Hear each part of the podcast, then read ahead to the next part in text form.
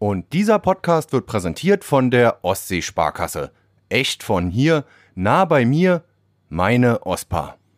Ich hatte jetzt auch ein Gespräch letzten Donnerstag ähm, mit Menschen, die ich ähm, auch begleite. Und äh, da sagte die Schwester äh, damals, genau, die sagte zu mir, wissen Sie, was total schön war? Ich habe jetzt ein gutes Gefühl hier gerade. Und Sie haben so, so eine positive Stimmung verbreitet, dass ich ein bisschen weniger Angst vor diesem Tag habe. Und das finde ich halt total schön. Sie hat jetzt ein bisschen weniger Angst vor diesem Tag. Und ja, sie setzen ihre Mutter bei. Natürlich ist das traurig. Und dieses Gefühl kann ich ihnen natürlich auch nicht nehmen. Wie soll ich ihnen dann das jetzt? Das, das geht nicht. Das ist auch gar nicht meine Aufgabe, ihnen das Gefühl zu nehmen.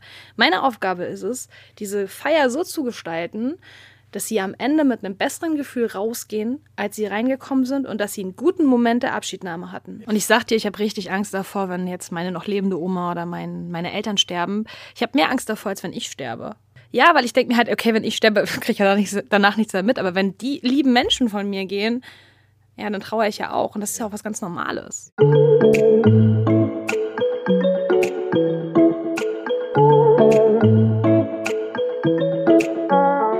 Manchmal ist es gar nicht so leicht, die richtigen Worte zu finden.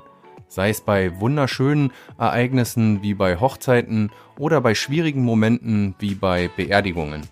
Antje Schmidt versucht die richtigen Worte zu finden. Die freie Rednerin aus Krakow am See moderiert mit Herz, Humor und Verstand und verleiht damit den Festen einen emotionalen und vor allen Dingen würdevollen Rahmen. Und damit moin und hallo zum Wellenrauschen Podcast, diesmal mit einem Mini-Jubiläum, nämlich der Folge Nummer 90. Dazu habe ich mich im Wellenrauschen Studio diesmal mit Antje Schmidt getroffen. Ursprünglich hatte Antje vor, Lehrerin zu werden, doch später sattelte sie zur freien Rednerin und Moderatorin um. Seitdem tritt die Rednerin bei Trauungen, Abschiedsfeiern, wie sie es selbst nennt, und vielen weiteren Veranstaltungen in der Region auf. Im Wellenrauschen Podcast spricht Antje über ihre persönlichen Schicksalsschläge, ihren Burnout und ihren schweren Verkehrsunfall und wie sie mittels spiritueller Hilfe den Weg zurück ins Leben fand.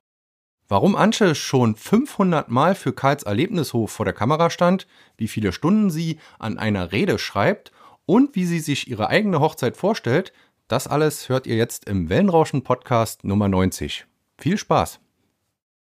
Antje Schmidt, heute im Wellenrauschen Podcast Rednerin, Moderatorin, Coach für angehende Redner aus Krakow am See. Ich hoffe, ich habe das alles halbwegs richtig gesagt. Ähm, hallo Antje, schön, dass es geklappt hat. Hallo Olli, schön, dass ich da sein darf. Ja, und wir sind ja heute, hätte bald gesagt, von Moderator zu Moderatorin. Ähm, du bist da schon so ein bisschen seit ein paar Jahren äh, drin und dir fällt das, glaube ich, auch nicht schwer, obwohl heute auf der anderen Seite zu sitzen ist dann schon wieder erstmal anders. So. Das ist ganz komisch, tatsächlich, weil normalerweise bin ja ich diejenige, die den roten Faden gibt und die den Teppich auslegt für die anderen. Und heute über mich zu reden, das ist echt anders. Es ist sowieso für mich anders, wenn ich über mich rede und nicht ja. für andere oder mit anderen Leuten. So. Ja, ja, es ist schon mal wieder was, was anderes. Äh, warst du schon mal in einem anderen Podcast ja. zu Gast? Ja. ja. Ich habe damals äh, bei meinem Ausbilder für Trauredner, beim Robert, ähm, in seinem Podcast gesprochen. Ganz zu Anfang, lass mich kurz überlegen, das war 2000. 21 oder 20, ich weiß nicht mehr ganz genau. Kurz ja. nachdem ich die Ausbildung gemacht habe. Und wenn ich den Podcast anhöre, denke ich mir, oh Gott, war ich niedlich. aber das ist ja auch wieder, wie, wie, man wird ja nicht nur älter, aber man entwickelt sich weiter, ne? Und wenn man, wenn du heute auf den Podcast blickst, dann denkst du so, ach, niedlich. Ja, voll. Vor allem, wie ich mich rhetorisch entwickelt habe, finde ich ganz süß. Ja. Aber auch so vor allem im Mindset, ne? Was du, was, was es halt auch macht, wenn du so einen Weg gehst. Ja. Das ist schon Wahnsinn. Also, ja, ja, die Geschichte ist halt immer noch die gleiche, die ich erzählt habe. Klar, die ändert sich nicht. Aber. Die Art und Weise. Ich, genau, ich als Person und die Art und Weise, wie ich es erzählt habe, das hat sich halt echt verändert. Genau. Und darüber wollen wir heute genau sprechen. Und ich würde einsteigen mit der ersten äh, Frage, wenn man denn so will dass ich dich natürlich auch auf Instagram äh, immer auch die letzten Jahre verfolgt habe. Wir haben uns kennengelernt ähm, beim ähm, Netzwerkfrühstück der Net des Netzwerkes Seenplatte, was es leider nicht mehr gibt. Schöne Grüße an Judith Kenk, weil ich das persönlich sehr, sehr wichtig finde, gerade in MV und oder im ländlichen Raum äh, Frauen Power vor, äh, Fra äh, Frauen beim Gründen zu unterstützen. Und die Netzwerk Seenplatte hat da eine tolle Arbeit geleistet. Und da haben wir uns damals schon mal so ein bisschen beschnuppert, ja. Und jetzt bist du auf mich zugekommen und sagst, oh Mensch, Olli, lass uns doch mal Podcast aufnehmen. Aber du warst neulich im DITZ, glaube ich, im Digitalen das Innovationszentrum genau. Rostock. Was war das für eine Veranstaltung? Und du hast vor, glaube ich, über 100 Menschen gesprochen. Was war da los? Ich erzähle dir das ganz kurz, ich hole dich kurz mal rein. Wir reden hier von Juni 2023, um das einfach mal so ein bisschen zu, ja. in, den Rahmen zu setzen. Und äh, beim DITS äh, gibt es Beyond Peers. Das ist ähm, ja so eine Geschichte, wo Frauen in Gründungen aktiv sind. Und ich kann gar nicht so genau erzählen, worum es da geht. Da lädst du dir am besten mal die Jessie ein. Die ist, hat eine Projektstelle, die kann dir das alles erzählen. Ich war ja auch neulich mit den Ditz-Damen äh, Kuppen. Äh, das heißt, äh, habe da auch jetzt meinen Draht hin zu Nadja Arp und wie sie alle heißen. Und die werden mir das genauer erklären, was Beyond the Peer oder Beyond Peer ist. Genau. Auf jeden Fall ging es darum, ähm, da gab es einen Preis, den man gewinnen konnte für sein Startup. Und äh, ich habe erstmal gesagt, okay, ich äh, brauche gar keinen Preis, weil ich bin gar nicht jemand, der gefördert werden kann mit dem, was ich tue. Ich bin ja Freiberuflerin. Und äh, man konnte auch aus Spaß pitchen. Und ich habe mhm. gesagt, ich mache das einfach mal. Ich pitche einfach mal aus Spaß, was ich tue. Und das war krass, weil ich musste mir halt im Vorfeld überlegen, was ist eigentlich so der Sinn meines Unternehmens? Was tue ich eigentlich mit dem, was ich da tue? Das fand ich total spannend. Ähm, und habe mir dann im Vorfeld überlegt, okay, was erzähle ich den Leuten da? Es waren ja auch nur drei Minuten, also ist ja auch nicht lang. Ähm, Fast schon Elevator-Pitch. Hm. Genau, und dann äh, stehst du da und dann hatte meine Mentorin, äh, liebe Grüße gehen raus an die Melli, die mich seit äh, Anfang der Zeit eigentlich begleitet, äh, mich dabei begleitet und gesagt, hey komm, wir machen das mal zusammen. Dann habe ich gesagt, boah, ich will total cool aufbauen und so und ich möchte gerne mit einer ganz provokanten Frage starten. Und meine mhm. Frage war damals, wie viele von euch glauben denn, dass sie einmal sterben werden?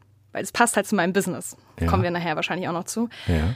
Und dann haben da so 100 Menschen die Hand gehoben und es war so, oh, krass, ja, klar, wir haben alle eine Endlichkeit so. Und dann habe ich sie gefragt, wer hätte gerne ewiges Leben und so, so ein bisschen spaßig, wie ich das auch gerne in meinen Reden mache, so Ernsthaftigkeit mit, mit Witz verbinden. Mhm.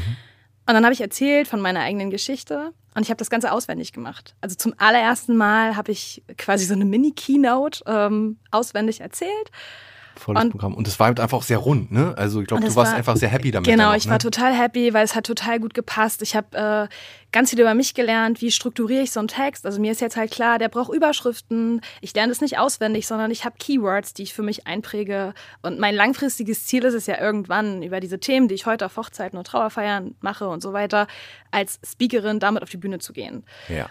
Und das sind natürlich so erste Schritte dahin, um halt zu gucken, wie kriege ich eine coole Keynote entwickelt und wie kann ich eine Rede so gestalten, dass ich sie auswendig reden kann und dass Menschen vor mir halt denken, ich erzähle denen halt einfach irgendwas so was gerade so kommt. Das ist ja mega auch schwierig, weil es geht immer um Storytelling im genau. Endeffekt. Wir leben ja heute in so einer Welt, wo ja.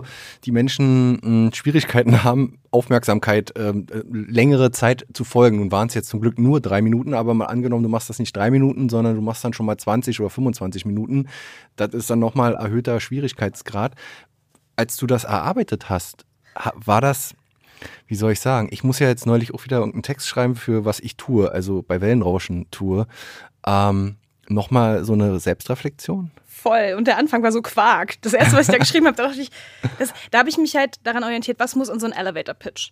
Und dann war das so total technisch und ich dachte so, nee, das klingt so scheiße. So, und das, also ich sag gerne mal Scheiße, ne? dass, dass wir das mal geklärt haben hier. Ist alles gut, braucht man nicht piepen. Und dann, dann haben wir halt äh, alles, was ich geschrieben habe, weggestrichen. Und ich dachte so, super, meine Anfangsfrage ist geblieben. Super, und nu? Und dann haben wir halt wirklich, die Melli sagte zu mir, mach mal Geschichten. Und dann haben wir Storytelling gemacht. Und das war geil, weil damit berührst du halt Menschen. Also ich habe dann von der Geschichte erzählt, wie ich quasi es geschafft habe, dahin zu kommen, wo ich heute bin oder was so der erste Impuls war dessen. Und natürlich berühre ich Menschen damit, wenn ich sage, hey, vor zehn Jahren, da hat das hier alles angefangen, weil da habe ich auf dem Friedhof gestanden und war bei der Beerdigung meiner Oma ja, und das war einfach nicht cool, weil der Bestatter kam eine halbe Stunde zu spät, was ich schon mal, was ich finde, was gar nicht geht. Äh, der Redner, der war unpersönlich, das war nicht cool, der hat das Wesen, die Persönlichkeit meiner Oma in keinster Weise wiedergespiegelt und ich konnte halt nicht Abschied nehmen. Und das war halt total doof.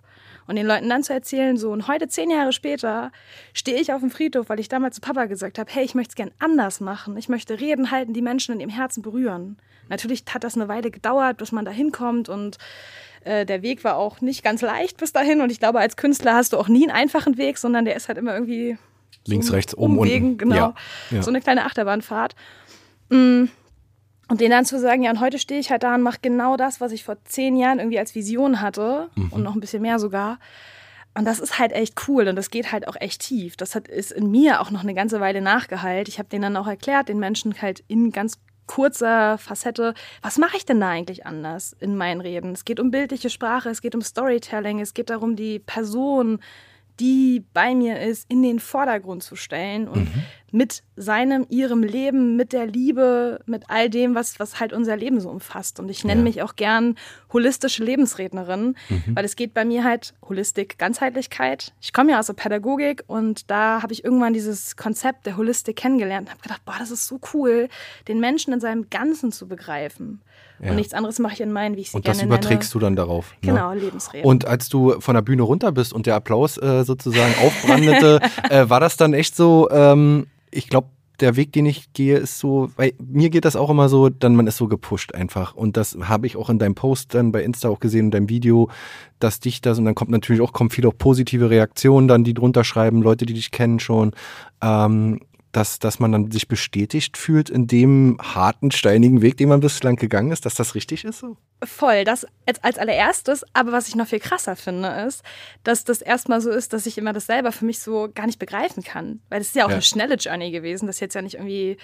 Also für mich geht das alles immer schnell. 230 Autobahn und äh, ich nehme das irgendwie von Vollgas ja, mit. Ja. Das ist manchmal nicht so ganz einfach, ähm, das zu begreifen. Und dann kommen da so Feedbacks und Menschen auf dich zu und du denkst so, okay, krass, es hat halt Wirkung bei den anderen.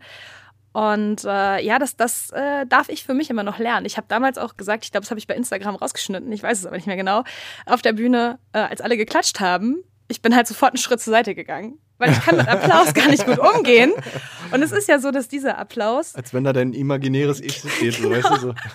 Und dieser Applaus, der war ja wirklich mal für mich. Ja. Der Applaus, den ich sonst bekomme, der ist ja häufig gebührt er den Menschen, für den ich den roten Teppich ausrolle äh, und nicht, nicht ja. für mich selbst in dem Moment. Ne? Und es ist immer leichter, sich hinter Geschichten anderer Menschen zu verstecken, als seine eigene Geschichte nach außen zu bringen. Ja, ja wenn ich dich jetzt so erlebe und auch damals erlebt hast, äh, du bist ja nun nicht äh, auf den Mund gefallen und äh, sicherlich hast du dir auch viele diese Techniken angeeignet, aber ich habe auf deiner Internetseite vorhin natürlich auch gelesen, ähm, 10% ist Talent, 90% ist Vorbereitung und das ist auch so, aber andersherum gefragt, dieses ja, gern erzählen, vielleicht auch auf Bühnen stehen äh, und ähm, die in großen Anführungsstrichen Rampensau einfach im Vordergrund stehen, wobei du ja nicht im Vordergrund stehst, sondern du rückst ja deine äh, Hochzeitsgäste oder dann die Trauernden in den Vordergrund oder den Verstorbenen in den Vordergrund, vielmehr seine Geschichte.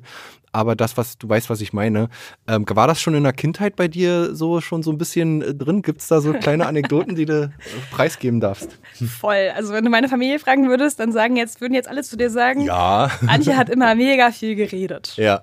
Oder Adi, wie mich meine Familie immer gerne nennt. Und es war auch so. Also ich konnte, meine Mama sagt immer, du konntest mit einem Dreivierteljahr volle Sätze sprechen. Mein Bruder hat irgendwie mit drei noch nicht richtig geredet. So, da war schon der Unterschied. Und ich habe es einfach schon immer geliebt, Menschen zu entertainen und vorne zu stehen. Und ich habe auch in der Schule, war ich immer die Erste, die sich gemeldet hat, schon in der Grundschule. Ich, ich, ich mache den Vortrag, ja, übers Reh, ich, ich, ich mache das. Und damit konnte ich immer punkten. Und ich konnte im Sprachlichen schon immer punkten. Ich habe manchmal Dinge hergeholt, wo meine Banknacht mich angeguckt haben, woher holt sie das jetzt? Und ich immer selber dachte, wo hole ich das eigentlich gerade her? Rhetorisch hat es schon immer gut funktioniert. Und ja, es ist viel Vorbereitung, aber ich glaube auch, dass bei mir ein gewisses Talent dahinter steckt. Und dass ich einfach liebe, was ich tue. Und ich glaube, diese Leidenschaft, diese Liebe, die dahinter steckt, die macht es nochmal besonders. Du kannst es halt als Job betrachten oder du kannst halt sagen, das ist meine Berufung. Und dann ist Arbeit plötzlich nicht mehr Arbeit. Genau.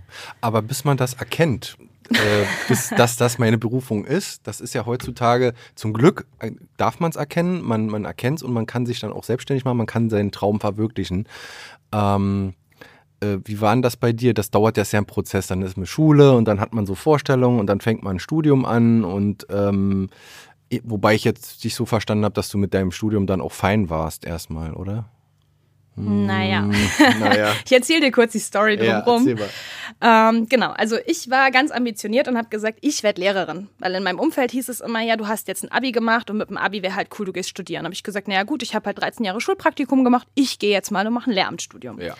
Und ich war auch Feuer und Flamme, habe ein FSJ vorher gemacht und habe gesagt, boah, ich fühle mich voll wohl in der Schule. Mhm. Und im FSJ konnte ich halt auch noch ganz viel das tun, was ich jetzt auch tue. Ich konnte Menschen begeistern, ich habe einen sehr freien Arbeitsweg gehabt. Ich durfte, meine Chefin hat mich machen lassen, was ich wollte. Das hört im Studium irgendwann auf, weil irgendwann bist du diejenige, die halt abliefern muss, die irgendwelche blöden Langentwürfe da abgeben muss und jeder bewertet dich ständig und immer. Und dann habe ich gemerkt, das, was ich studiert habe, das ist cool. Ich habe Germanistik und Theologie ähm, damals studiert auf Lehramt und dann eben die Erziehungswissenschaft, die sich ja da so durchzieht, die da einfach zugehört. Mhm. Ja, und habe parallel in der Schule gearbeitet, hatte eine Projektstelle, die ich parallel gemacht habe, also habe 20 Stunden neben meinem Studium gearbeitet. Und jetzt, wenn ich dir erzähle, ich habe 20 Stunden nebenher gearbeitet, in Rostock studiert, dann ist das eine ganze Menge und dann ist das sehr viel und du tanzt auf zehn Hochzeiten. Ja, ja. Und irgendwann kam bei mir dann der Zusammenbruch. Okay. Es war 2019 im Oktober. Da hat, haben wir im Studium ähm, Theologie ging es um der Weg. Wir haben von Kafka der Weg und sie hat immer wieder irgendwelche Sachen gesagt und wir sollten darauf antworten. Und ich habe diesen, diesen Fragen immer noch mehr Fragen gestellt und wir sollten das dann mit der Kommilitonin zusammen besprechen. Mhm. Und die sagte dann zu mir, äh, du, ich, ich glaube, du müsstest mal zum Psychologen. Irgendwas ist da nicht so, da, da ist irgendwas komisch. Ja, und in dem Moment habe ich gedacht, okay, jetzt danke für diesen Hinweis. Ich gehe jetzt mal ganz kurz raus, mal eine Runde heulen. Okay. Ähm, ja, das war dann Aber das waberte ja dann offenbar auch schon. das waberte schon ganz lange. Ich habe schon, schon ganz lange viel zu viel gemacht, aber du merkst es ja selber nicht. Ne? Ja, also klar. gerade wenn du so ein Burnout reinkommst, was es am Ende war, oder eine Depression, wobei ich das nicht gerne sage, weil das klingt, immer so krank. Burnout klingt irgendwie schicker. Ja, Ich ja. mag schicke Begriffe. Ja. Ähm, Wobei ja die Abgrenzung auch mitunter schwierig ist heutzutage. Genau. Ne? Ja. Es war eine mittelschwere Depression, die ich da hatte, in die ich da Mhm. reingeraten bin. Und ich war halt völlig fertig. Ich war völlig am Ende und Ja. ich wusste halt nicht weiter. So, wie, wie soll ich jetzt weitermachen? Und ich war 24. Ja. Mhm. Also auch noch wahnsinnig jung. Äh, die Entscheidung, die daraus resultierte, war, fünf Monate pausieren wir jetzt mal das Studium, Frau Schmidt. Und ich dachte, nein, ich will jetzt nicht fünf Monate pausieren, ich will weitermachen. So, ich habe ja immer noch diesen inneren Drang gehabt, Ja, obwohl ja. ich gar nicht mehr konnte. Ja. Äh, das hieß erstmal das Studium pausieren. Alle Jobs sind erstmal flach gefallen und ich habe mich selbst erstmal wieder finden müssen irgendwie. War es dann auch in Behandlung oder Ich dann? war dann in Behandlung, also ich Ja. habe dann mit Medikamenten angefangen. Es war eine doofe Zeit, weil du probierst ein Medikament, das nächste Medikament, bis es dann irgendwann passt, dauert es lange. Und ich habe dann äh, mit Psychologen gearbeitet, was nicht gut für mich war, weil das alles nicht so gepasst hat, Gesprächstherapie. Also ich bin halt schon so gut ausgebildet gewesen, dass ich den Leuten immer gesagt habe, ja, ich weiß halt, wo sie darauf hinaus wollen und ich bin so kopflastig. Es funktioniert nicht. Und dann irgendwann bin ich an spirituelle Heiler geraten und Okay. in diese ganze spirituelle Szene mit rein. Ja. Und das hat mir geholfen, mit Energie zu arbeiten, mit Coaches zu arbeiten. Und es hat mich dann auch wieder so ein Stück weit auf den Weg gebracht und ich hatte damals eine wunderbare Ärztin. Und dann hatten wir so Februar 2020 und es war alles irgendwie gerade wieder cool und ich wusste, okay, ich kann im März mit dem Studium wieder starten. Hatte auch wieder meinen Job angefangen, diesmal nicht mehr in der Schule, sondern im Zentrum für Lehrerbildung. Und es waberte alles eine ganze Zeit und das Studium war dann ja online, meine Rettung, total toll. Ich konnte von zu Hause studieren. Ah, es ging dann weiter, obwohl Genau. trotz Corona äh, Genau. ging dann eben viel äh, online, ja. Mhm. Richtig. Und dann kam der ganz große Oberhammer. Im, am 29. Juli 2020 habe ich einen schweren Autounfall gehabt. Auf der Autobahn hier von Rostock nach äh, Hause zu mir nach Krakow äh, bin ich, habe ich die Kontrolle verloren, weil der rechte Reifen ist geplatzt und ich bin dreimal um meine eigene Achse über die Autobahn geschleudert worden. Und es war der Moment, wo ich dachte, okay, heute und hier ist es vorbei.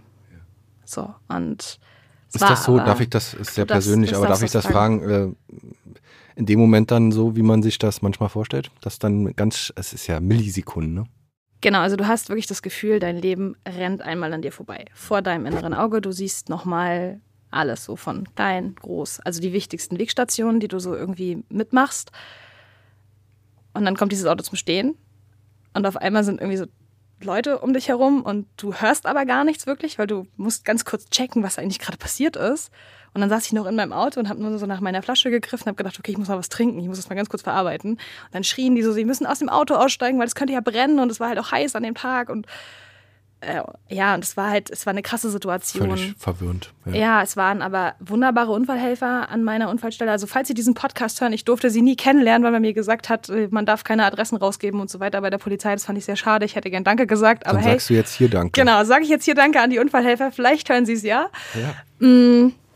Sie sind ja nicht so weit weg, weißt du, wenn es irgendeine freiwillige Genau. Feuerwehr oder irgendwo da vor Ort war, dann äh, ist das so. Genau, Es ja. war krass. Äh, Es kam dann die Feuerwehr und in dieser Unfallsituation auf der anderen Seite fuhr damals meine behandelnde Ärztin mit ihrem, mit ihrem Mann, der ähm, Rettungsarzt war. Mhm. Die haben das gesehen, die sind umgedreht und sie war vor Ort mit ihrem Ach. Mann, bevor der Rettungssanitäter da war, wo Wie ich da krass. schon im, Leit, äh, im, im, im Straßengraben lag. Und ich habe dann zu meiner Unfallhelferin und zu meiner Ärztin gesagt, heute und hier ist der Moment, wo ich nur noch das tue, was ich aus dem Herzen her tue. Und das war so ein bisschen die Initialzündung von all dem, was ich heute mache. Ja, und dann ähm, ging alles sehr schnell. Dann kam irgendwie die Rettungssanitäter. Ich musste dann da in dieses Rettungsauto und ich habe dann irgendwie drei Zugänge gehabt und habe dann aber zu denen gesagt, also ich werde hier nicht reingetragen, ich laufe selbst. So. Also ich habe dann noch so eine ganz große innere Stärke entwickelt. ich wollte einfach nicht so die, die Leidende sein, das war ich ja nun lange genug. Und im Krankenhaus kommst du dann da an und das ist wie bei Grey's Anatomy. Du wirst aus diesem Krankenwagen rausgefahren und du gehst durch 50 Hände. Es ist dir auch völlig egal, wer dich da anfasst. Und was du da alles durchmachst, ist total crazy. Und bis du dann erstmal auf so einer Station liegst, dauert es Stunden. Ja, und dann kommt halt irgendwie eine Familie, die dann da steht und die dich anguckt und dann ist auch noch ein Auto kaputt und du hast irgendwie tausend Gedanken im Kopf. Und ich bin meiner Familie auch unfassbar dankbar, dass die einfach so krass auch immer hinter mir stehen und das alles so mit mir mitmachen und immer da sind an allen Stellen. So mein Papa, der dann noch gesagt hat, ich räume das Auto aus und wir telefonierten und ich sage, nee, nee, das machen wir zusammen. Dann haben wir das vier Tage später zusammen ausgeräumt, weil ich wollte das Auto sehen. Mir war das wichtig, um das zu verarbeiten und zu verstehen. Heute gibt es die Bilder nicht mehr. Ich weiß nicht warum. Google hat sie gelöscht von meinem Handy. Vielleicht soll das einfach so sein. Okay. Das ist verrückt. Ich habe gedacht, okay, da ist irgendwas zwischen Himmel und Erde, was da so ein bisschen anders ist. Das ist aber seltsam. Ja, voll. Die waren in der Cloud und dann mhm. sind sie weg. Sind weg. Äh, anderthalb Jahre später waren sie weg, als ja, ich sie mal jemandem zeigen genau, wollte. Vielleicht, vielleicht ist das genau. Vielleicht hat das einen Grund. Es sollte genau Du hast so dir sein. das ja jetzt angeguckt und hast genau. es mit äh, zum Verarbeiten genutzt und ähm, boah, krasse Story. Ich habe sie gut verarbeitet, deswegen kann ich sie so erzählen, wie ich sie ja, erzähle. Ja, ja, ist ja nun schon, was heißt eine Weile her, so, so lange nun auch wieder nicht.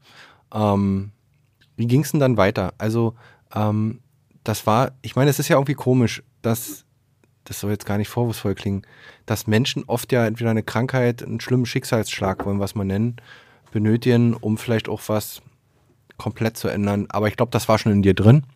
Manchmal braucht es einfach einen Schubs, äh, den keiner braucht. Also keiner braucht, ein, äh, keiner braucht eine Krankheit, keiner braucht einen schweren Schicksals- oder einen Unfall. Aber oft, ich habe das eben schon oft gehört in meinem Podcast, weißt du, mit anderen Leuten. Darf ich dich kurz negieren? Ja, ja. Ich glaube, wir brauchen das. Ich glaube, wir brauchen das, um wach zu werden, diese Wake-up-Moments. Also ich nenne das so meinen ganz persönlichen Wake-up-Moment. Dieser Moment dort, also der allererste Moment war ja, als meine Oma mir damals sagte, als ich meine äh, Abschlussrede in der 10. Klasse mittlere Reife gehalten habe. Ja. Und ich so einen ganz witzigen Moment hatte. Ich steckte das Mikrofon so einmal in den Ständer und es funktionierte nicht. Das zweite Mal, das dritte Mal und irgendwann habe ich das in die Hand genommen und gesagt, boah, scheiße. Und alle hörten das so. 50 Leute im Raum. Geil, dachte ich eigentlich. Super. Aber ich war halt total entspannt. Und da ja. sagte sie schon, hey, das ist irgendwie so dein Talent, das kannst du. Und das waberte sich dann so durchs Leben irgendwie durch. Und dann gab es halt diese verschiedenen Wegstationen. Und wenn wir darauf nicht hören, zeigt uns das Leben das halt immer wieder in einer höheren Stufe. Und irgendwann kam dann halt dieser Unfall, der dann so dieser, diese Initialzündung war ich bin ja immer so ein Typ, ich bin zum Beispiel null irgendwie kirchlich äh, aufgewachsen oder erzogen worden, bin nie in dieses Dings reingekommen, aber ich sage immer, weil ich neulich auch gefragt wurde, was hältst du von der Institution Kirche? Und ich sage, ich lehne das nicht ab, aber ich habe damit nie was zu tun gehabt. Aber ich war immer so ein Typ, der gesagt hat, der Weg ist der Weg. Und das bedeutet, ähm, dass es mitunter so Andeutungen gab und dem bin ich dann so weiter gegangen, wie so ein Hase, der dann so hinterherläuft. Ja, äh, ich habe keine Zeit, keine Zeit und muss dann da, immer so lang. Aber es gab Hinweise und entweder man lässt die und lässt die dann beiseite, dann bleibt man halt, wo man ist. Aber die Hinweise sind manchmal so deutlich, dass man den hinter, jetzt werden wir sehr spirituell, ich weiß. Bist du auch so? Ist das Voll. auch so? Ja. Also ich war das, glaube ich, schon immer. Also meine Oma ist sehr kirchlich aufgewachsen und ich habe mit meiner Oma, also noch meine noch lebende Oma, mhm. äh, mit der habe ich sehr, sehr viel Kontakt gehabt als Kind und auch meine Mama ist sehr spirituell unterwegs.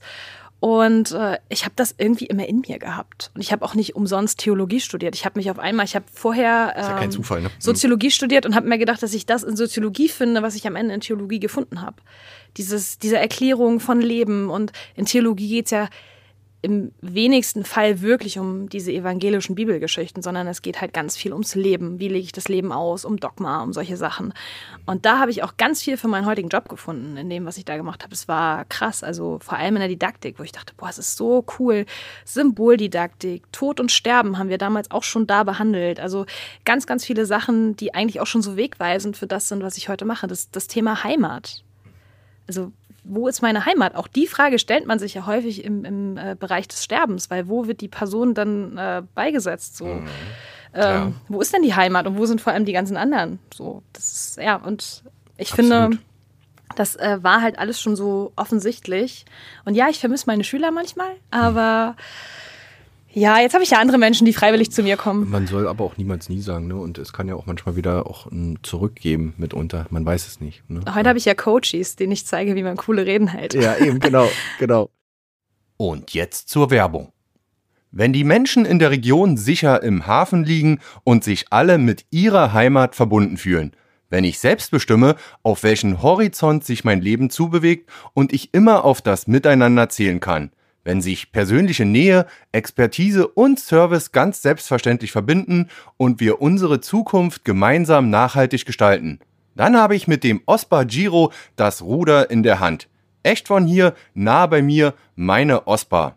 Wie das Konto der Ostseesparkasse genau funktioniert, das erfahrt ihr auf ospa.de. Werbung Ende. Wie kriege ich jetzt ähm, den, den Bogen? Also Schlüsselsituationen brauche ich ja gar nicht mehr fragen, die hattest du ähm, zu, zu Genüge. Ähm, warst du dann zwischendurch dann noch bei, bei Karls unter anderem bei, für die Moderation oder ähm, kam das andere so parallel? Weil oftmals baut man sich das ja parallel auf, ne? Diese also Geschichten. Ich, ähm, es gab ja dann Corona und äh, sich in Corona selbstständig zu machen, ist wahrscheinlich auch einfach eine Schnapsidee. Und so ganz gesund war ich zu der Zeit halt auch noch nicht. Und das war dann halt klar, es wäre halt schön, irgendwie noch... Äh, ja, mal einen Job zu haben. Ähm, und dann hat Karls damals Karls Live gelauncht, also so eine Plattform, wo man halt so online Verkauf gemacht hat, weil ging ja nichts mehr, war ja Corona. Ich erinnere mich daran, ja. Ich weiß das noch genau, äh, dass man dann auch online da irgendwie genau. äh, Verkaufsveranstaltungen folgen konnte, mehrmals am Tag und äh, das hast du dann auch mitgemacht, ne? Und ich habe mich da beworben und es ja. war ganz witzig, ich hatte das coolste Assessment Center meines Lebens. Du musst dir vorstellen, ich komme da hin, man drückte mir eine Jahreskarte in die Hand und hat zu mir gesagt, ach, wir sind jetzt gleich live, du musst die mal verkaufen. Und ich sage, was? Wie, wo? ähm, ja, und dann haben wir das, ich habe dann eine 10 Minuten Vorbereitung gekriegt, durfte das ja. dann vorbereiten ja. und dann habe ich mit Ulrike Dahl ähm, das gemacht. Die hatte mich dann äh, interviewt quasi und ich habe dann eben äh, unterschwellig mit Storytelling diese Karte verkauft. Ja. ja. danach haben wir gesprochen. Sie hat zu mir gesagt, du bist cool. Ähm, der Robert hat das gerade live angeguckt aus seinem Büro. Wir sprechen nachher nochmal. Also ich will dich auf jeden Fall. Ja, ja. Ja, und dann rief sie mich einen Tag später an und äh, sagte mir, hey, ja, wir wollen dich. Du bist die erste Moderatorin. Der Robert war auch sofort ganz hin und weg, als er das gesehen hat. Ähm, hast du nächste Woche Dienstag Zeit? Dann bin ich hingefahren nächste Woche Dienstag. Wir haben uns bei Robert im Büro getroffen und es war eigentlich klar, dass ich nur noch eine Unterschrift drunter setze. Und dann war ich ein Jahr lang bei Karls als Moderatorin unterwegs, habe eine krasse Reise hinter mir. Heftig, ich, oder? Also da ging es doch auch Schlag auf Schlag dann. Einfach so von. Voll. So, ne? Und ja. es war so cool, weil du hast jeden Tag diesen Freizeitpark-Spirit gehabt und dieses ich sag mal, Willy Wonka-Leben. Ja. Ne? Also ich habe mich halt immer ein bisschen gefühlt, als, als wäre ich so ein bisschen in dieser Willy Wonka-Welt unterwegs. Und das Coole war, ich durfte ja über diese ganze Lockdown-Zeit all das machen, was die Leute nicht machen durften. Ich bin Raupenbahn gefahren, ich war in Elstal unterwegs, wo alle anderen irgendwie nicht rein durften und habe die Leute ja mitgenommen. Genau. Ich habe hinter die Kulissen geguckt. Ich glaube, ich, ich meine anzumaßen, ich kenne den Laden besser als viele andere, die in diesem Laden schon jahrelang sind, weil ich habe die Leute kennengelernt, die ja schon Jahre da sind und habe sie interviewt und habe aus ihnen diese Stories rausgezogen. Genau. Und es war richtig cool und hat es richtig viel Spaß gemacht. Du hast das Schaufenster geöffnet für die Leute, die zu Hause sitzen mussten, um denen vielleicht eine gute Zeit zu machen und äh, ja, was vorzustellen. Und äh, zum Glück geht es ja jetzt wieder weiter, aber das ist ja, ja eigentlich doppelt crazy. A, neue Herausforderung damals für dich gewesen, was völlig Neues. Und B, also du hast einen Job gehabt, ne? Und, und, und dann noch in der Corona-Zeit. Ne? Heftig. Und ich habe einfach in, der, in diesem Jahr 500 Mal live vor der Kamera gestanden das muss man sich mal reinziehen, wie crazy das ist. Das haben nicht viele Menschen damals konsumiert, machen wir uns auch nichts vor. Es waren jetzt keine Millionen Menschen, die da geguckt haben, aber es war so ein, eine gute Zahl, die wir einfach hatten. Mhm. Und dann war es ja irgendwann so, dass ich sage, ich hatte einfach 500 Mal eine Spielwiese. Ich mhm. durfte 500 Mal Leute interviewen, ich durfte Produkte verkaufen über Storytelling, was für mich ja immer wieder auch einfach eine, eine Art und Weise war, wo ich trainieren durfte. Mhm. Und ich habe mich zu Hause auch hingesetzt und habe gesagt, okay, äh, ich strukturiere das mal für mich, was brauche ich denn, was mir heute einfach auch unfassbar hilft. Und ja, das ist richtig cool. Schule. Was ich, genau. Ja. Wo ich immer sage, das war meine größte Spielwiese und ich bin da auch immer noch unfassbar dankbar für das, was ich da erleben durfte. Wir hatten damals ein cooles Team mit äh, vielen jungen Leuten, die auch hinter der Kamera gestanden sind und so. Das war schon auch echt genial und das hat wahnsinnig viel Spaß gemacht. Ja, und, du bist da auch im Guten äh, raus, äh, genau. hast da einfach gesagt, so jetzt äh, kommt das nächste, du willst was Neues machen und ähm, ja, erzähl mal, wie kriegen wir jetzt den Bogen äh, zur, zur freien Rednerin, zur, zur Hochzeits- und Trauerrednerin? Fängt man dann einfach an, so ich bin das jetzt, ich mache jetzt eine Website, so war das ja eigentlich bei mir bei Wellenrauschen auch nicht anders. Und dann sitzt man so vor seinem Rechner. Hm, passiert jetzt was? Nee, passiert Im Keynote-Speaking sagt man ganz oft, darf ich dir eine Geschichte erzählen? Ja, ja, ja. ich würde dir gerne eine Geschichte erzählen. Ich bitte erzählen. darum, ich bitte darum. Ich habe 2018 war ich bei einer Hochzeit von Freunden von mir und mich bat die Schwiegermama im Vorfeld, dass ich doch bitte die Story, die Kennenlernstory von den beiden aufschreiben soll, weil ähm, wie war denn das? Äh, weil ich das, das lief irgendwie bei mich. Nee, 2019 war das mit der Hochzeit. Das lief irgendwie bei mich so. Äh, ja, habe ich gesagt, kann ich mal machen. Und ich habe damals gedacht, ich mache daraus ein Gedicht. Ich schreibe denen ein Gedicht.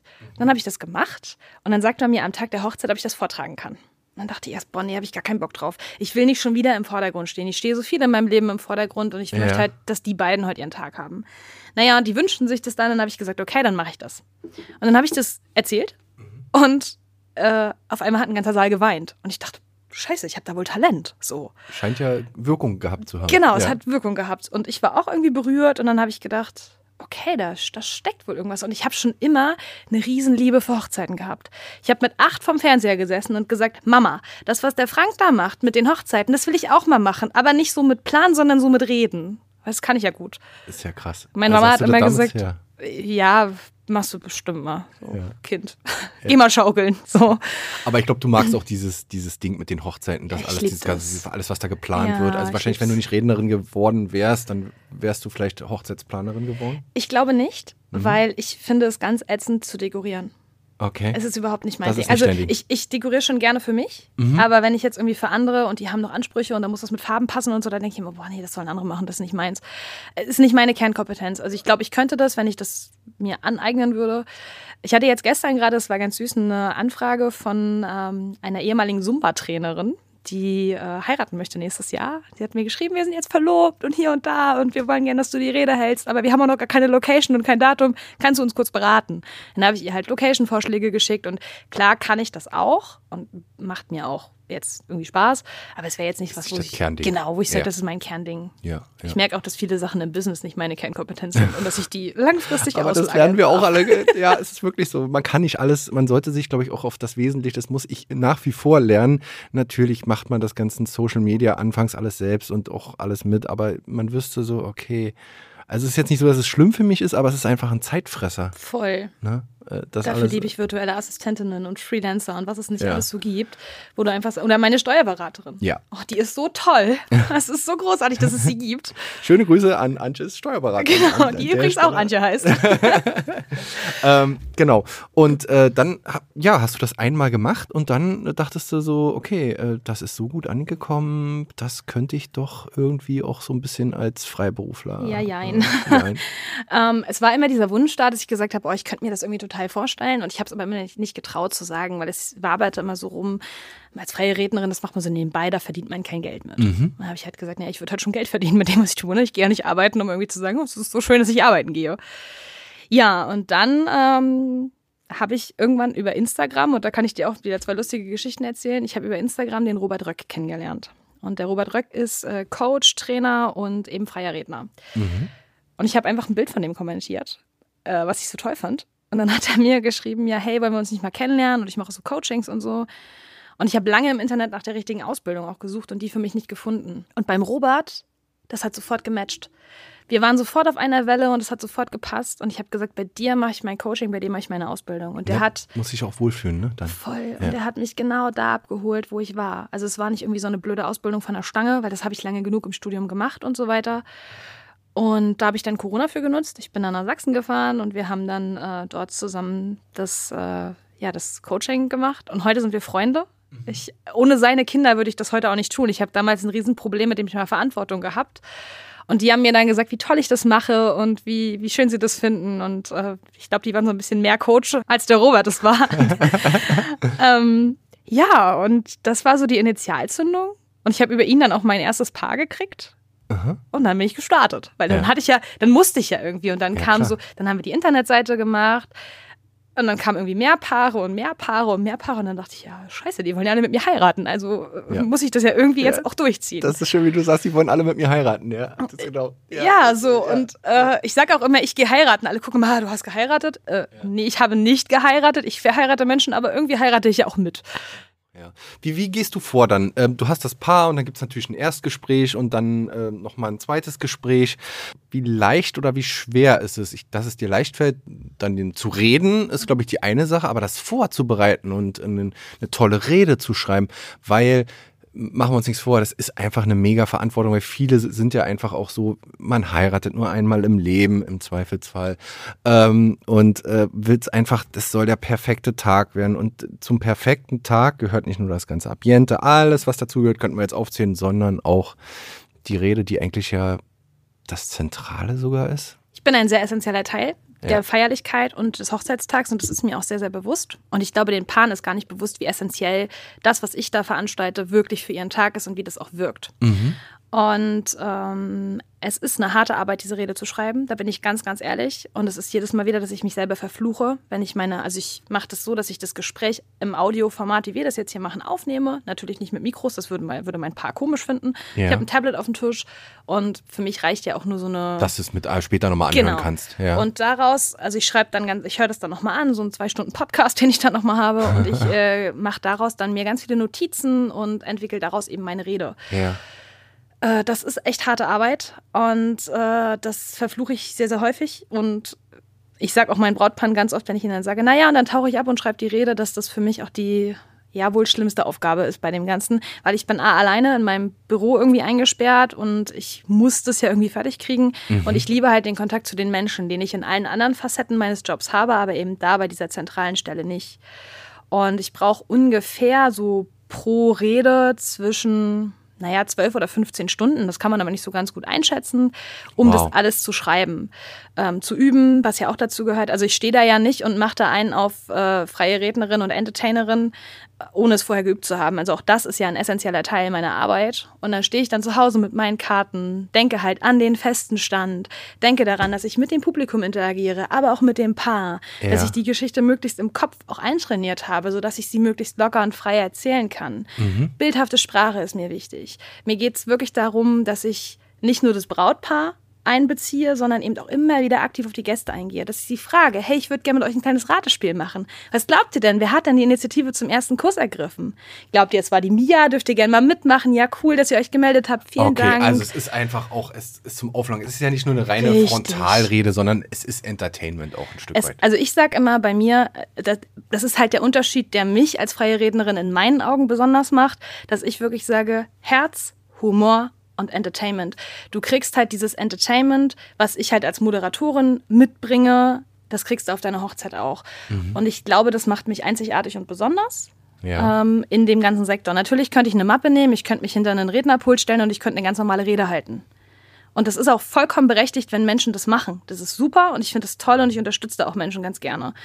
Ich möchte es aber anders machen, weil ich möchte ich sein da ja, vorne. Das, das ist auch wichtig, weil wenn du dich verstellen würdest, würden die Leute das auch auf Dauer nicht abnehmen und äh, sondern du sollst ja deine Persönlichkeit mit ein. Nun ist Entertainment das eine, aber ich kann mir vorstellen, wenn ich mich an meine äh, unsere Hochzeit äh, erinnern, erinnere, äh, es ist auch ein emotional aufgeladener Moment. Gab es denn dann auch schon mal mh, Aspekte oder Themen, die dann einfach auch Tränen hervorgerufen haben? Immer wieder. Ja immer wieder. Ich hatte letztens gerade eine Hochzeit, auch total bewegend. Da hatte das Brautpaar ein ähm, behindertes Kind. Und mhm. da haben wir natürlich auch die Story davon erzählt. Ja, und natürlich weint dann der ganze Saal, weil es ist total bewegend, wenn du diese Geschichte nochmal erzählst, wie das passiert. Und natürlich frage ich dann auch nach, ne? darf ich das erzählen? Wie weit darf ich da reingehen? Ist das für euch okay? Und ganz oft die finden zu mir ganz schnell ein Vertrauen, die Leute. Ganz oft sagen sie, ja, das darfst du. Ich hatte auch schon ein Brautpaar, die mir erzählt haben, sie haben ein Sternenkind gehabt vor dem mhm. anderen Baby und zum, zur Verlobung hatten sie keinen Ring, sondern ein Armband. Und da gibt es eben noch ein kleines Sternchen, weil sie sammeln so an dem Armband alle ihre Lebensmomente, was ich total süß finde. Ja, ja. Und da gibt es ein Sternchen. Und ich habe dann eben die Bedeutung des Sternchens erzählt. Und natürlich haben da auch alle geweint. Gerade die Mütter zerfließen mir so häufig. Und das ist aber okay, weil ich habe für mich, ähm, ich weiß nicht, ob du die Schmerzgegenmittelmethode kennst, nee. dass du erstmal in einen Schmerzmoment reingehst. Das nutze ich für Trauerreden auch ganz arg ja. häufig. Meine Reden sind sehr psychologisiert, muss man dazu sagen. Also ich habe sehr, sehr viele psychologische Tools. Ich habe auch Hypnose in meinen Reden integriert. Ich hypnotisiere niemanden, dass keiner Angst haben muss. Ich habe schon Angst haben, äh, gehabt. nein, ja. ne? es sind einfach nur Sprachmuster, Suggestion zum Beispiel. Also ich arbeite ganz oft mit der äh, Formulierung, ich lade euch ein, das und das zu tun. Das kommt aus der Hypnose. Ich zwinge niemanden dazu, etwas zu tun, sondern du hast eine volle freie Entscheidung, das zu machen. Und ich mache das halt häufig so, dass ich ähm, in einen Schmerzmoment reingehe und dann aber wieder einen positiven Moment obendrauf setze. Also mit dem Sternenkind habe ich halt erzählt, ihr habt euch damals gefragt, warum wir, warum passiert uns das? Ne, warum ist das so? Der tut weh dann der Moment, aber genau drehst dann das natürlich ins Positive, weil das ja natürlich was gebracht hat dann am Ende. Und dann drehe ich es und sage, naja, und jetzt habt ihr eure ganz wunderbare Tochter, die dann ein Jahr später kam und die ist gekommen, um zu bleiben. Und ihr wart unfassbar glücklich, als ihr damals den Schwangerschaftstest in den Händen gehalten habt und wusstet, ja, es geht alles gut. Und als dann eben der Moment war, als ihr euer Baby in den Händen gehalten habt, damals im Krankenhaus, und dann erzähle ich eine Story darum rum, wie das so war. Und das ist besonders. Und das macht es einzigartig. Bist du denn schon verheiratet? Nein, ich bin nicht verheiratet. Wie wäre denn das dann auf deiner Hochzeit? Das wissen wir nicht. Ne? Das ist eine ganz interessante Frage.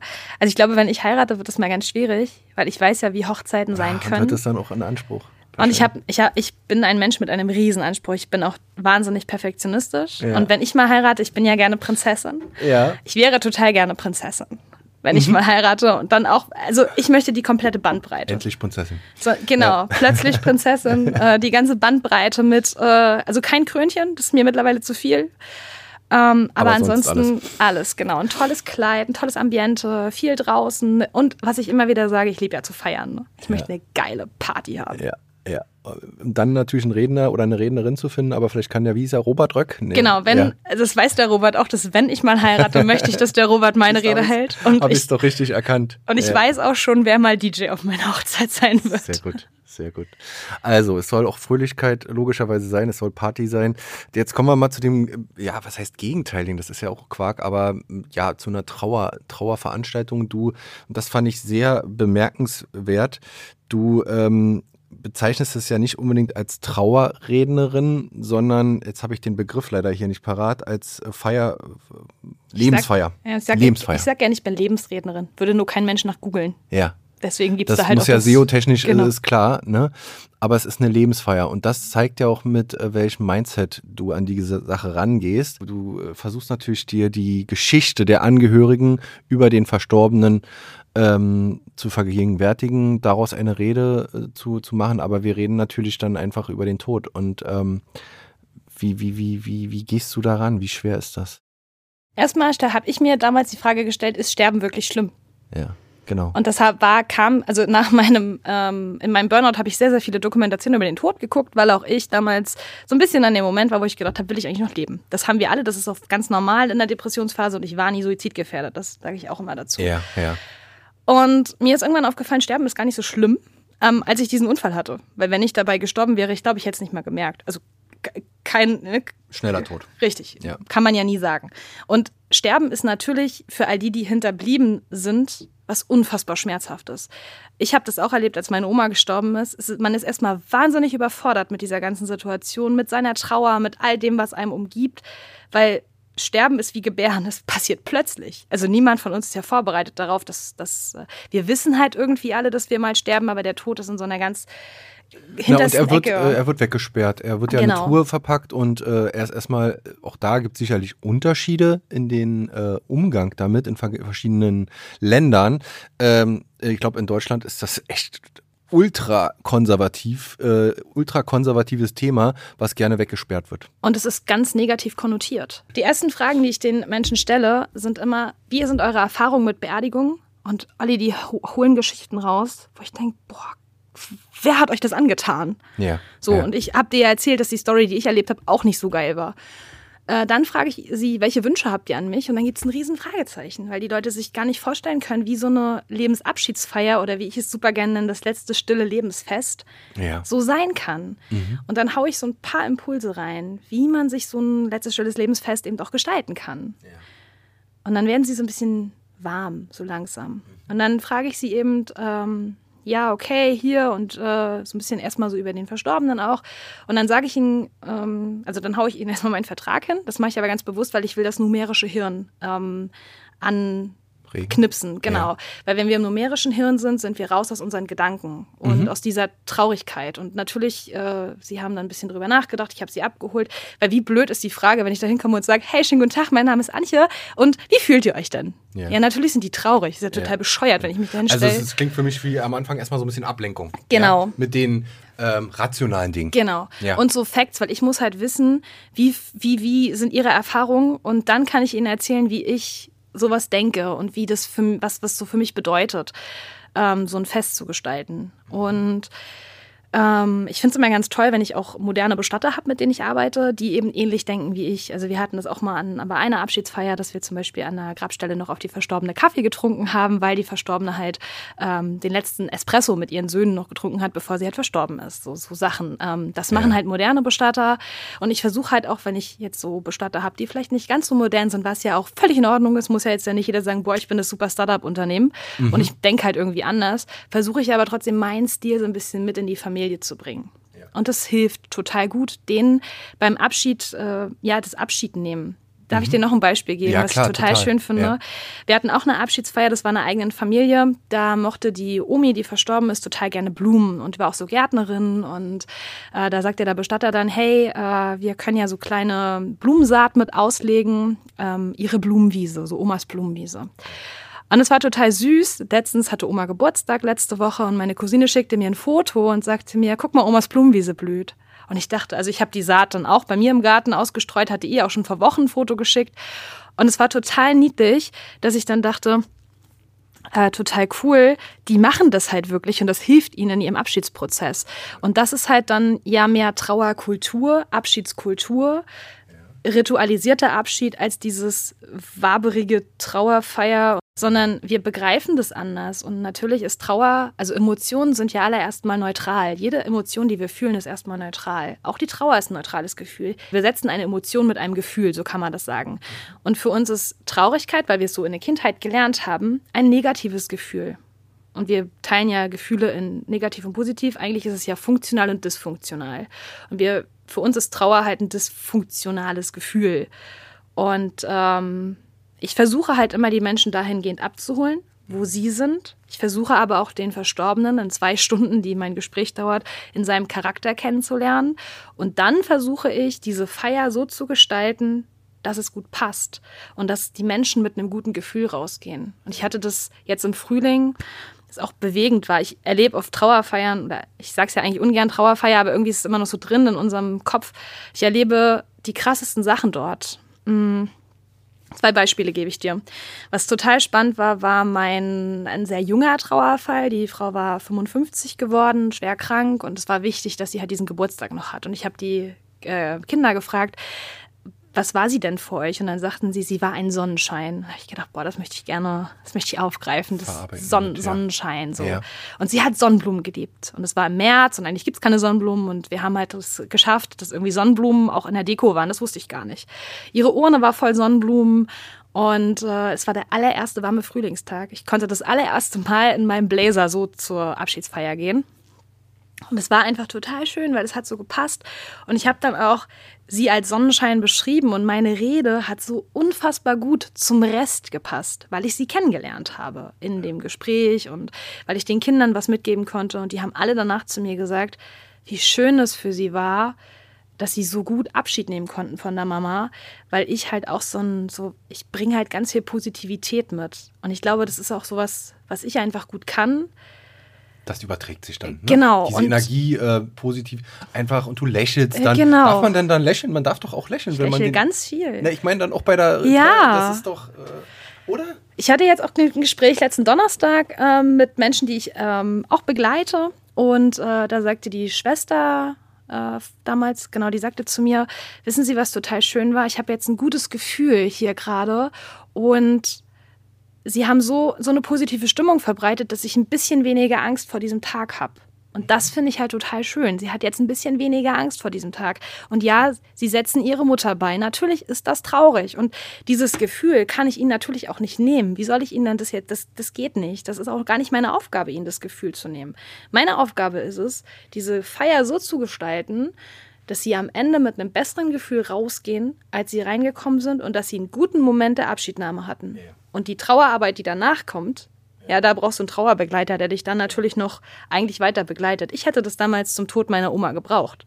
Dass jemand da ist, der mich an die Hand nimmt und der mir erklärt, dass ich jetzt nicht auch sofort sterbe. Weil mein Körper hat mir damals auch vorgemacht, ich werde jetzt die nächste sein, die stirbt. Völliger Nonsens. Aber wenn du damit nie Berührung hattest, ist es schwierig. Das würde mich wirklich nochmal interessieren. Wir haben ja im Vorgespräch darüber gesprochen. Trauerrednerin, wieder dieser Begriff, äh, äh, ist das eine. Trauerbegleiterin ist das andere. Wir reden ja immer über einen Prozess. Du hast mir im Vorgespräch gesagt, wenn sowas passiert, ich kenne das auch bedingt. Klar, bei mir war es dann die Oma, ist mhm. aber auch schon ziemlich lange her. Beim Opa, da hatte ich aber auch nicht so viel mit zu tun vor ein paar Jahren. Äh, das kommt ja dann, wenn man selber in dieses Alter kommt und die eigenen Eltern das ne? ist dann auch nochmal richtig Das ist nochmal eine ganz andere Nummer. Und ich sag dir, ich habe richtig Angst davor, wenn jetzt meine noch lebende Oma oder mein, meine Eltern sterben. Ich habe mehr Angst davor, als wenn ich sterbe. Weil. Ja, ist krass, ne? Ja, weil ich denke mir halt, okay, wenn ich sterbe, kriege ich ja danach nichts, danach nichts mehr mit. Aber wenn die lieben Menschen von mir gehen, ja, dann trauere ich ja auch. Und das ja. ist ja auch was ganz Normales. Ja, ist eigentlich auch eine normale Reaktion.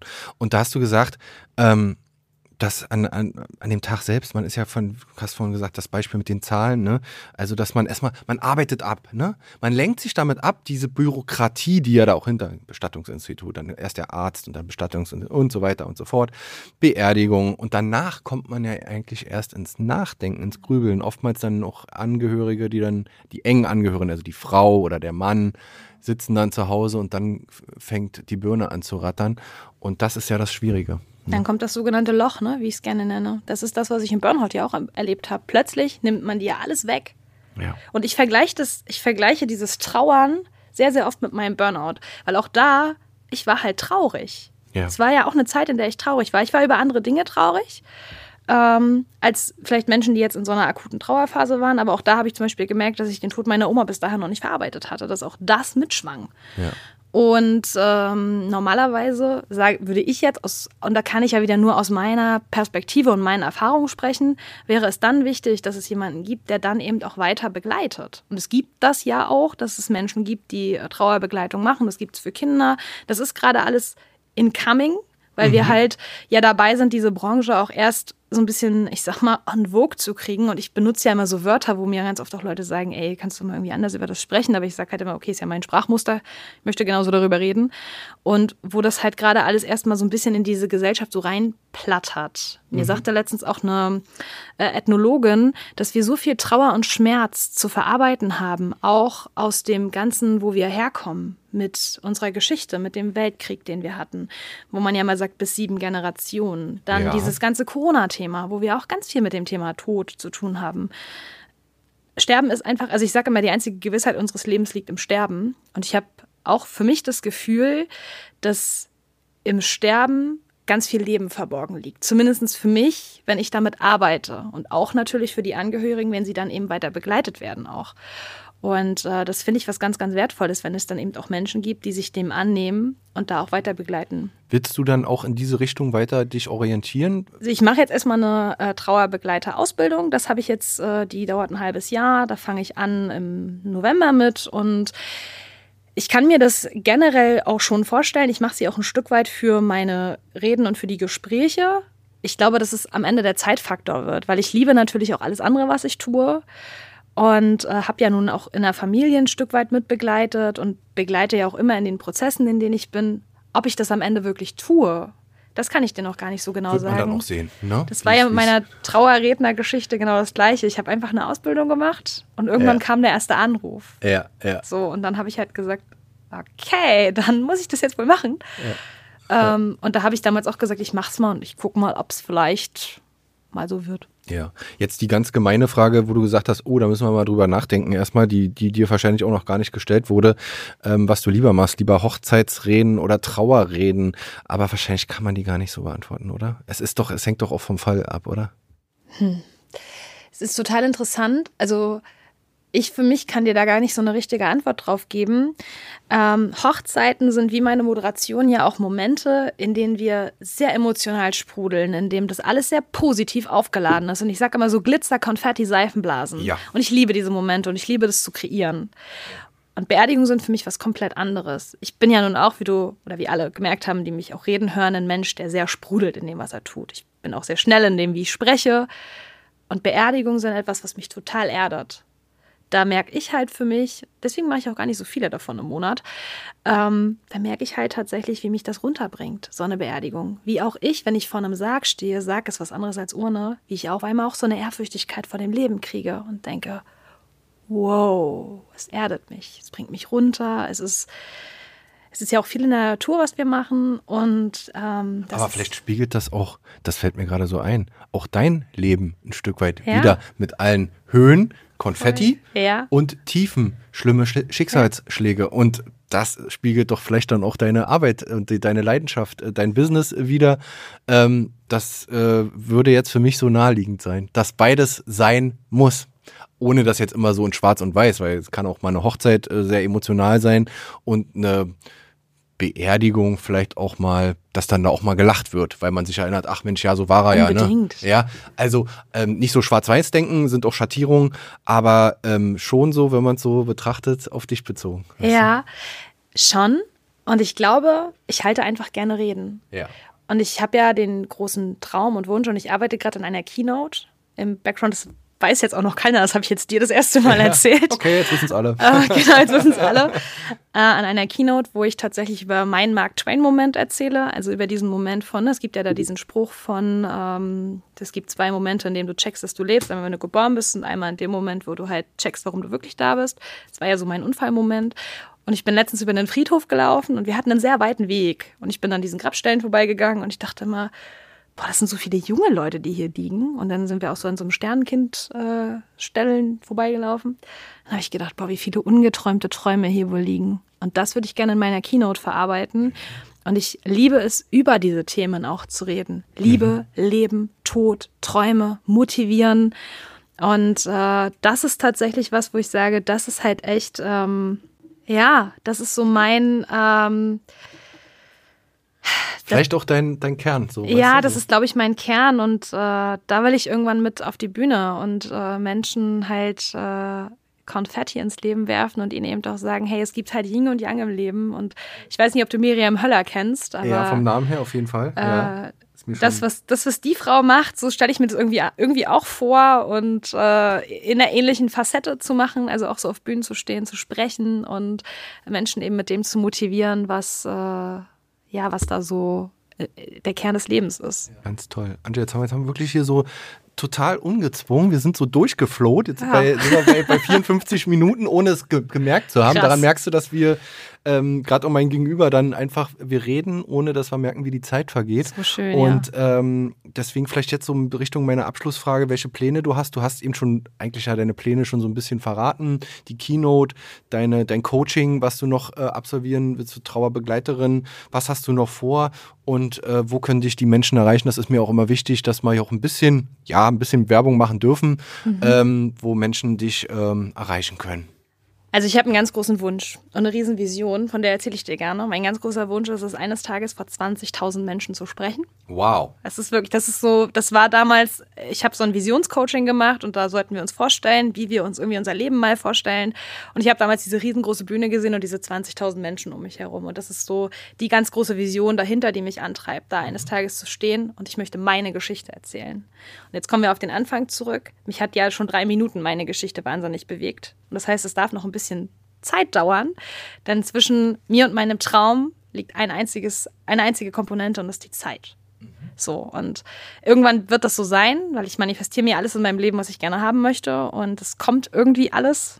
Äh, ja, und deswegen werden auch irgendwann diese 20.000 Menschen kommen und diese Bühne und meine da bin Geschichte. Ich gespannt. Ich hoffe, du sagst mir vorher Bescheid, dass ich das auch nicht verpasse und dann vielleicht äh, da irgendwo unter den Menschen bin. Und das ist groß gedacht, aber ich glaube, man muss groß denken. Und ich möchte eines Tages äh, ja so Keynote-Speaking halt machen, mhm. parallel zu dem, was ja. ich tue und das Coaching noch weiter ausbauen. Ja. Und ich sage halt immer, ich möchte Unternehmerin sein. Und dann sagen immer alle, du bist ja schon Unternehmerin. Nein, Unternehmerin bin ich für mich, wenn ich ein Team habe. Und das ist so der nächste Step, ein Team aufzubauen und ganz viele Dinge auszulagern.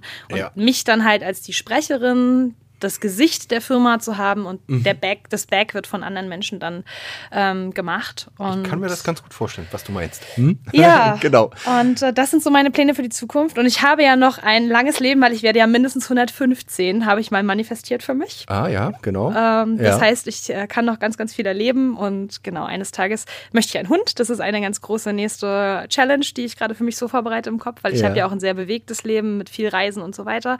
Das heißt, ein Hund muss da irgendwie integriert werden. Ja, und okay. vielleicht auch mal irgendwann eine Familie. Man weiß es das, nicht. Man weiß es nicht so genau, aber wir werden es äh, genau, äh, ich werde das auf jeden Fall genau dich äh, ver verfolgen, was, was du äh, machst und was du tust.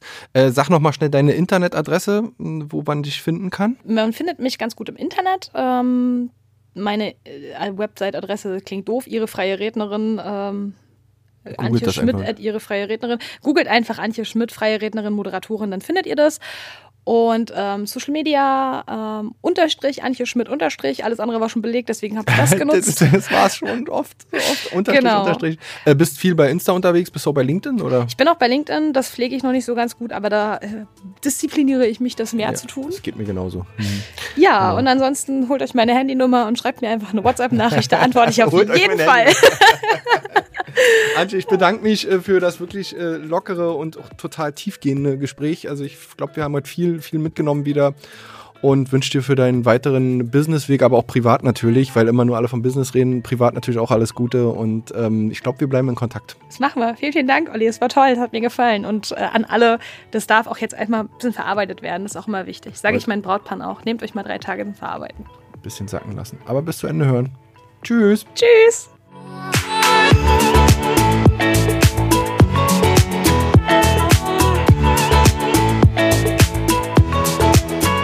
Der Podcast mit Antje Schmidt ist auf unserer Homepage unter www.wellenrauschen-mv.de abrufbar. Ihr könnt den Wellenrauschen Podcast aber auch bei den bekannten Streaming-Anbietern wie Spotify und Apple Podcasts abrufen. Dort könnt ihr dem Wellenrauschen Podcast gern folgen oder auch auf den Abonnieren-Knopf drücken. Wenn ihr Partner von Wellenrauschen werden wollt und beispielsweise in unseren Podcast euer Produkt oder eure Dienstleistung bewerben wollt, dann schreibt mir einfach eine E-Mail unter info at wellenrauschen-mv.de. Und abschließend wollte ich nochmal darauf hinweisen, dass wir als Agentur Wellenrauschen Podcasts für Unternehmen, Vereine und Organisationen produzieren und Beratungen sowie Workshops für den Einstieg in die Welt der Podcasts anbieten. Kommt einfach auf uns zu, schreibt mir eine E-Mail. Wir würden uns über jede Anfrage freuen. Bis dahin, euer Olli Kramer.